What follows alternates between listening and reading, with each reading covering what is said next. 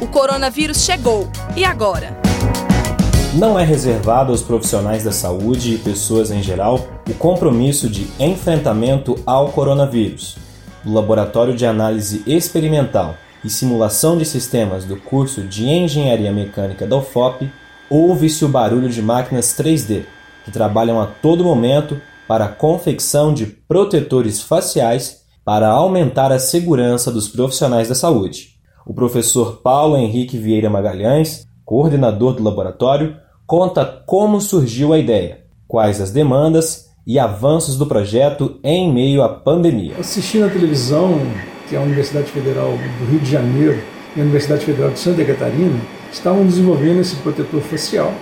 Na mesma hora eu lembrei que nosso laboratório, LAIS, Laboratório de Análise Experimental e Simulação de Sistemas, né, tinha também é, disponível uma impressora 3D e que em vez dela ficar parada nesse momento né, de pandemia, ela poderia estar trabalhando para poder ajudar em alguma parte né, é, a solucionar os problemas que a pandemia tem trazido.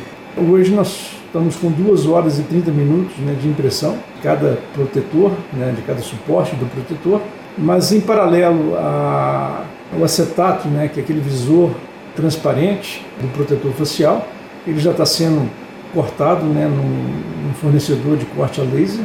Como nós temos uma demanda já registrada de 80 protetores, a gente acredita que dentro de três ou quatro dias a gente consiga oferecer uma grande parte dessa demanda já. Nenhuma área sobrevive sozinha, né?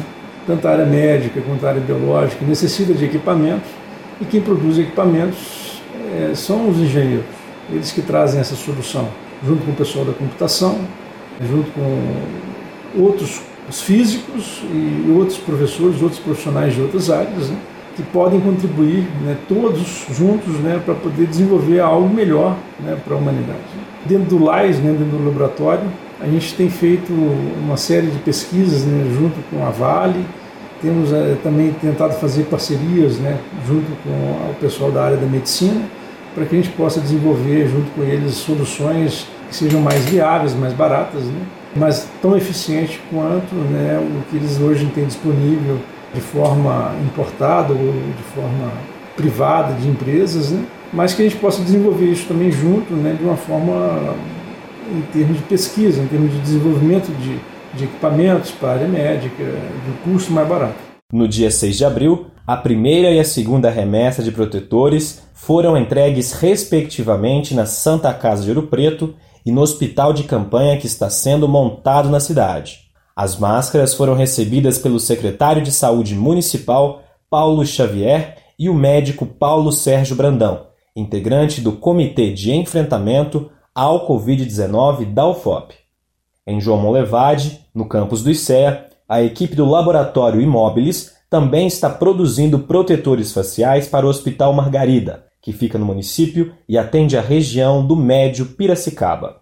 O trabalho é coordenado pelo professor do Departamento de Computação e Sistemas, Vicente José Peixoto de Amorim.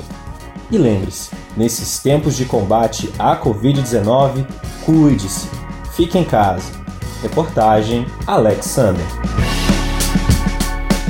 Compartilhe esta ideia com seus amigos e familiares. Comitê de Enfrentamento ao Coronavírus da Universidade Federal de Ouro Preto. Produção, Coordenadoria de Comunicação da UFOP, Projeto de Extensão Viva Mais e Rádio UFOP Educativa.